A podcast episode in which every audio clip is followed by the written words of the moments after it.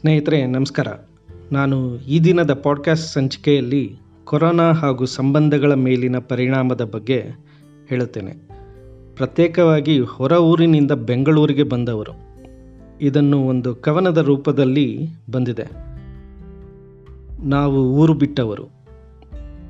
ಲಾಕ್ಡೌನಿನ ದಿನ ಬೆಂಗಳೂರಿನ ಕೊಲಿಗ್ ಹೇಳುತ್ತಾನೆ, ನಿನಗೇನು ಬಿಡು ಮಾರಾಯ, ನೀನು ಊರಿನವನು. ಲಾಕ್ಡೌನಿನ ದಿನ ಊರಿಗೆ ಬಂದಿಳಿದಾಗ ಅಲ್ಲಿಯಾರೋ ಗೊಣಗಿಕೊಳ್ಳುತ್ತಾರೆ. ಇವನ್ ಯಾಕೆ ಈಗ ಬಂದ? ಇವನು ಬೆಂಗಳೂರಿನವನು.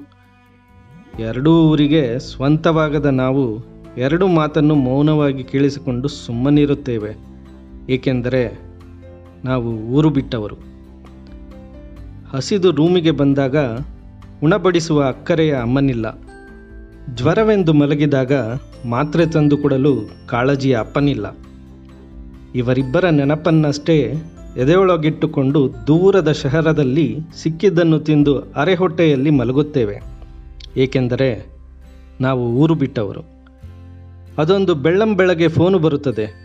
ನಿಮ್ಮ ಅಜ್ಜ ಹೋಗಿಬಿಟ್ಟರು ಎದ್ದು ಬಿದ್ದು ಊರಿಗೆ ಓಡಿ ಬಂದವರನ್ನು ಅಂಗಳದಲ್ಲಿಟ್ಟ ಅಜ್ಜನ ಶವವಷ್ಟೇ ಎದುರುಗೊಳ್ಳುತ್ತದೆ. ಅಕ್ಕರೆಯ ಜೀವದೊಂದಿಗೆ ಕೊನೆಯ ಮಾತು ಆಡಲಾಗದೇ ಹೋದ ನೋವಿಗೆ ನಾವು ಯಾರನ್ನೂ ಹೊಣೆ ಮಾಡುವಂತಿಲ್ಲ. ಏಕೆಂದರೆ ನಾವು ಊರು ಬಿಟ್ಟವರು. ಸಣ್ಣ ಸಂಬಳದಲ್ಲಿ ಉಳಿಸಿದ ದೊಡ್ಡ ಭಾಗದಿಂದ ಊರಿನಲ್ಲೊಂದು ಮನೆ ಕಟ್ಟುತ್ತೇವೆ. ಕಟ್ಟಿದ ಮನೆಯಲ್ಲಿ ಎರಡು ದಿನ ಇರಲು ರಜೆ ಸಾಲದೆ ಮರಳಿ ಬೆಂಗಳೂರಿಗೆ ಓಡುತ್ತೇವೆ. ಅಲ್ಲಿ ವಿಶಾಲವಾದ ಮನೆ ಕಟ್ಟಿದ ಖುಷಿಯಲ್ಲಿ ಇಲ್ಲಿ ಇಕ್ಕಟ್ಟಿನ ರೂಮಿನಲ್ಲಿ ಮಲಗುತ್ತೇವೆ. ಏಕೆಂದರೆ ನಾವು ಊರು ಬಿಟ್ಟವರು. ಕುಸಿದು ಆಸ್ಪತ್ರೆ ಸೇರುವವರೆಗೂ ಹುಷಾರಿಲ್ಲದ ವಿಷಯವನ್ನು ಅಮ್ಮ ಹೇಳುವುದೇ ಇಲ್ಲ. ಅಪ್ಪನಿಗೆ ಬಿ ಪಿ ಬಂದಿದ್ದು ಯಾರೋ ಹೇಳುವ ತನಕ ಗೊತ್ತಾಗುವುದೇ ಇಲ್ಲ. ಯಾವಾಗ ಯಾರನ್ನು ಕಳೆದುಕೊಳ್ಳುವೆವೋ ಎಂಬ ಭಯವೊಂದನ್ನು ಸದಾ ಮನದಲ್ಲಿಟ್ಟುಕೊಂಡೇ ಬದುಕುತ್ತೇವೆ. ಏಕೆಂದರೆ ನಾವು ಊರು ಬಿಟ್ಟವರು. ಆಫೀಸೇ ನಡೆಯದೆ ಸಂಬಳ ಕೊಡುವುದಿಲ್ಲವೆಂದು ಕಂಪನಿ ಹೊರಹಾಕುತ್ತದೆ. ಅಂದು ಊರು ಬಿಟ್ಟು ಪೇಟೆ ಸೇರಿದವರು ಮತ್ತೇಕೆ ಬಂದಿರೆಂದು ಊರು ಆಡಿಕೊಳ್ಳುತ್ತದೆ. ಬಿಟ್ಟಿದ್ದು ನಮ್ಮವರಿಗಾಗಿಯೇ ಎಂಬುದು ಗೊತ್ತಿದ್ದರೂ ನಾವು ಯಾರನ್ನೂ ದೂರುವುದಿಲ್ಲ.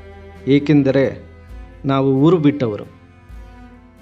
ಲೆಕ್ಕದೊಳಗೊಂದು ಲೆಕ್ಕ ಹಾಕಿ ಜತನದಲ್ಲಿ ಉಳಿಸಿದ ಹಣದಲ್ಲಿ ನಾವು ಒಂದು ಪ್ಯಾಂಟು, ಶರ್ಟು, ಮೊಬೈಲು ಕೊಡಿಸಿದ್ದ ತಮ್ಮನೀಗ ನನಗೇನು ಕೊಟ್ಟೆ ಎಂದು ಸವಾಲು ಹಾಕುತ್ತಾನೆ. ಲಕ್ಷಗಟ್ಟಲೆ ಸಾಲವ ತಲೆಯ ಮೇಲೆಳೆದುಕೊಂಡು ಮದುವೆ ಮಾಡಿಕೊಟ್ಟ ತಂಗಿ ತಿಂಗಳಿಗೊಮ್ಮೆ ಕರೆ ಮಾಡುವುದನ್ನು ಮರೆಯುತ್ತಾಳೆ. ಅಲ್ಲಿ ದೂರದ ಶಹರದಲ್ಲಿ ಒಂಟಿಯಾಗಿ ಕುಳಿತು, ಇವರೆಲ್ಲರೂ ನನ್ನವರು ನನ್ನವರು ಎಂದು ಸುಳ್ಳು ಹೆಮ್ಮೆಯಲ್ಲಿ ಬದುಕುತ್ತೇವೆ. ಏಕೆಂದರೆ ನಾವು ಊರು ಬಿಟ್ಟವರು. ನಾವು ಊರು ಬಿಟ್ಟವರು. ಸ್ನೇಹಿತರೆ, ಈ ಕವನ ನಿಮಗೆ ಇಷ್ಟ ಆಯಿತು ಅನ್ಕೋತೀನಿ.